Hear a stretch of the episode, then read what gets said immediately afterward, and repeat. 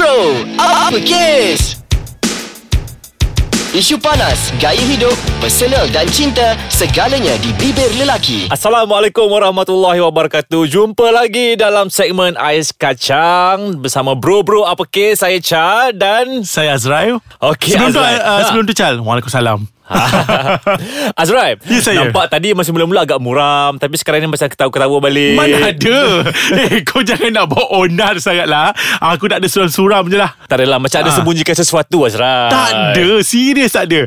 Okay, straight to the point. Apa yang kau nak tanya aku ni? Tak ada, sebab kau ni seorang pelakon pentas, okay, kan. Jadi kita nampak karakter tu agak berubah tadi, bermula dengan yang sekarang. Jadi adakah kau nak sembunyikan sesuatu? Mungkin kau ada rasa yang tak senang, mungkin kau ada rasa sesuatu yang kau pendam, ada ke?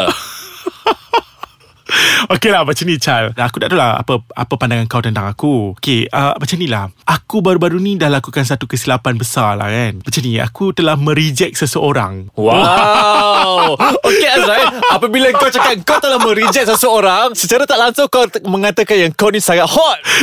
Dengan sini Char, aku sajalah nak bagi tahu kan, aku macam, aku taklah hot macam kau, tapi sekurang-kurangnya aku macam tak pernah di-reject, tapi aku yang selalu mereject. Wow.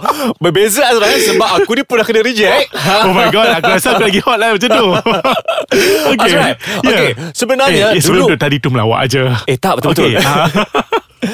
Rasanya dulu kita pernah cakap pasal satu topik mengatakan kegilaan orang, kegilaan kita sebagai ikon kan, menjadi tumpuan orang ramai, seorang yang menjadi kegilaan wanita-wanita semua. Tapi hari ni kita nak twist sikit. Iaitu bagaimana situasi berlakunya ketika seseorang itu di-reject.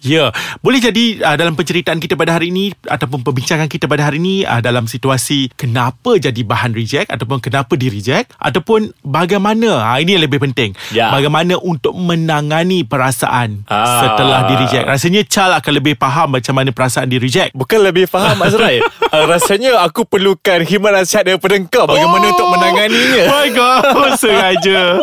Okay, tuan dan perempuan, jadi kepada semua followers kita pada hari ini, kita nak bercerita tentang reject, mereject dan di-reject.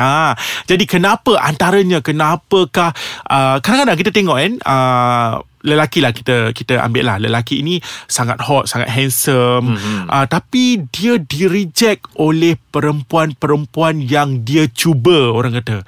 Kenapa? Mungkin satu, perangai dia annoying. Macam aku pernah jumpa kawan-kawan yang memang macam, orang kata ada rupa, tapi dia acap kali bercerita tentang rupa paras dia. Macam contohnya macam, aku tahulah aku handsome. Sekali mungkin nice, dua kali dah rasa jelak, berkali-kali memang menyampah. Nak mati. Jadi sebab itulah mungkinnya perempuan-perempuan ini mereject sang jejaka. Jadi aku nak tanya engkau, Azrai. Engkau mengalami pengalaman mereject orang. Bukan satu pengalaman, tapi rasanya banyak pengalaman mereject. Aku acap kali mereject. Jadi aku nak tahu, apakah antara faktor-faktor yang menyebabkan engkau reject? Ini dalam hubungan yang menyebabkan engkau reject orang tu. Kalau bagi akulah, antara aku macam tak suka perempuan yang terlalu macam semua nak dependence. Dependence lah, maksudnya macam sikit-sikit nak mengadu, suka bergantung harap ke? Macam contohnya macam kita duduk jauh, kemudian macam dia tak boleh start kereta satu pagi. Cakap dah lah, kereta tak boleh start. Cukup lah. Macam, kereta tak boleh start. Lepas tu, 2 minit sekali call lagi. Tak boleh start juga ni. Tak nak buat apa. Macam, ya Allah, Google kan banyak boleh menolong. Carilah orang yang boleh tolong. Maksudnya ini adalah orang-orang yang tidak boleh berdikari. Sometimes lelaki, bila awal pagi misalnya, Char, kita macam rushing nak pergi kerja, rushing nak buat, orang kata nak memulakan hidup. Jadi menyebabkan kita tak suka untuk diganggu dengan perkara-perkara yang remeh. Jadi kepada semua orang, tolonglah jangan orang kata apa, buat perkara-perkara yang annoying sebegitu rupa. Jadi menyebabkan anda akan di-reject dalam hidup seseorang. Jadi maksudnya Azrael, dia punya kata kuncinya adalah sikap yang menyebabkan kau reject seseorang. Betul. Tu bukan seseorang, beberapa orang. Okay Azrael, kita akan berhenti rehat sekejap. Selepas ni baru nak cerita banyak lagi ni, tapi tak apalah, kita berhenti dulu sebab aku nak share juga kenapa aku di-reject dan juga macam mana untuk menangani setelah rejection berlaku. Okay, jumpa selepas ni. Azrael, sebenarnya aku macam bersalah nak share sebenarnya Azrael, sebab macam malu Azrael. Tak ada mukadimah tiba-tiba ya. Okey, tak apalah. It's okay. Tak adalah macam okay. Nak share pasal kenapa aku di reject ni macam malu lah pula. Adakah kerana kau annoying? Tak apa Azrael, disebabkan oleh segmen Bro Apa Kes, aku share juga. Oh, best lah Char, best lah.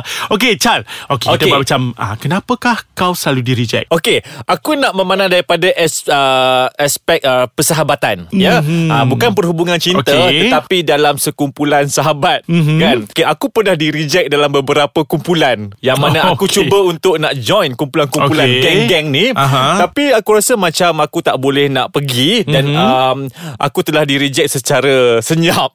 Okey, maksudnya macam di reject secara senyap tu macam mana? Macam mereka buat aktiviti tanpa pengetahuan kau macam tu? Ataupun dia macam tu lah. Okey, tiba-tiba je kau tahu. Ya. Yeah. Bukan apa Azrael macam ni. Aku dapat detect satu perkara. Okey, bila kita berkumpul beramai-ramai kan, jadi kita bercerita macam biasa. Ada topik-topik yang mungkin tak kena dengan aku. Kan, contohnya kan, mereka menggemar cerita pasal aksesori kereta contohnya. Tapi aku tidak berminat terhadap perkara-perkara tu. Mungkin aku lebih berminat tentang perkara-perkara lain. Tapi bila dalam perhubungan tu, aku mungkin kurang memberi input ataupun kurang memberi respon, kan. Jadi menyebabkan aku jadi terpinggir. Bila aku terpinggir, keadaan melepak tu dia rasa macam agak krik-krik lah untuk aku. Jadi pada masa-masa yang akan datang, aku rasa mereka lepak tanpa aku. Jadi mereka dah reject aku dah.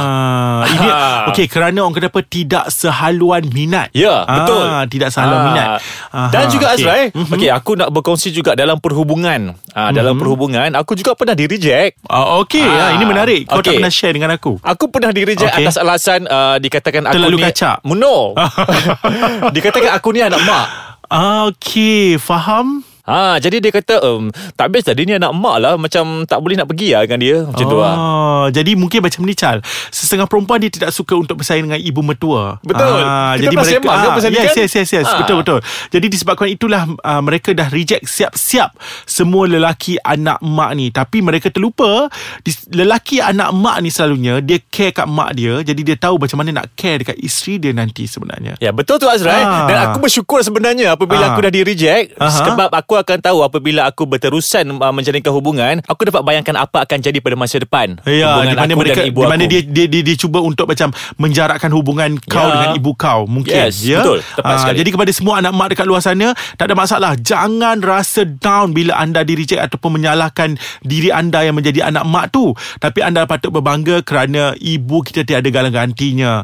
Jadi sekiranya kita di reject oleh seseorang yang tidak ada kena-mengena dengan kita, percayalah bahawa kita akan dapat yang lebih baik daripada itu, kerana kita mempunyai nilai kisah yang sangat besar. Kerana ibu tiada galang ganti. Betul tu Azrael. Jadi Azrael, kali ni kita nak bagi input lah kepada pendengar-pendengar kita, macam mana kepada mereka-mereka yang di reject. Jadi macam mana nak menangani masalah itu. Jadi aku rasa macam ni lah, macam macam aku cakap tadi lah, aku tak pernah di reject. Tapi aku selalu mereject. Tapi aku lihat macam mana orang aku suka terma ni. Macam okay, aku tipulah kalau aku tak berkawan lagi dengan dia kan. Tapi aku bertanya, aku suka tengok story dia. Kemudian aku bertanya tentang post-post dia, kerana dia akan membuat post-post yang sangat bahagia. Wait, kau selalu buat post bahagia kan? Dah, ya betul. Aku cakap tu. Jadi post-post bahagia ni kan, dia cakap begini, sebenarnya saya pura-pura bahagia, Tapi kadang-kadang pura-pura ini lah yang memberikan kebahagiaan kepada saya.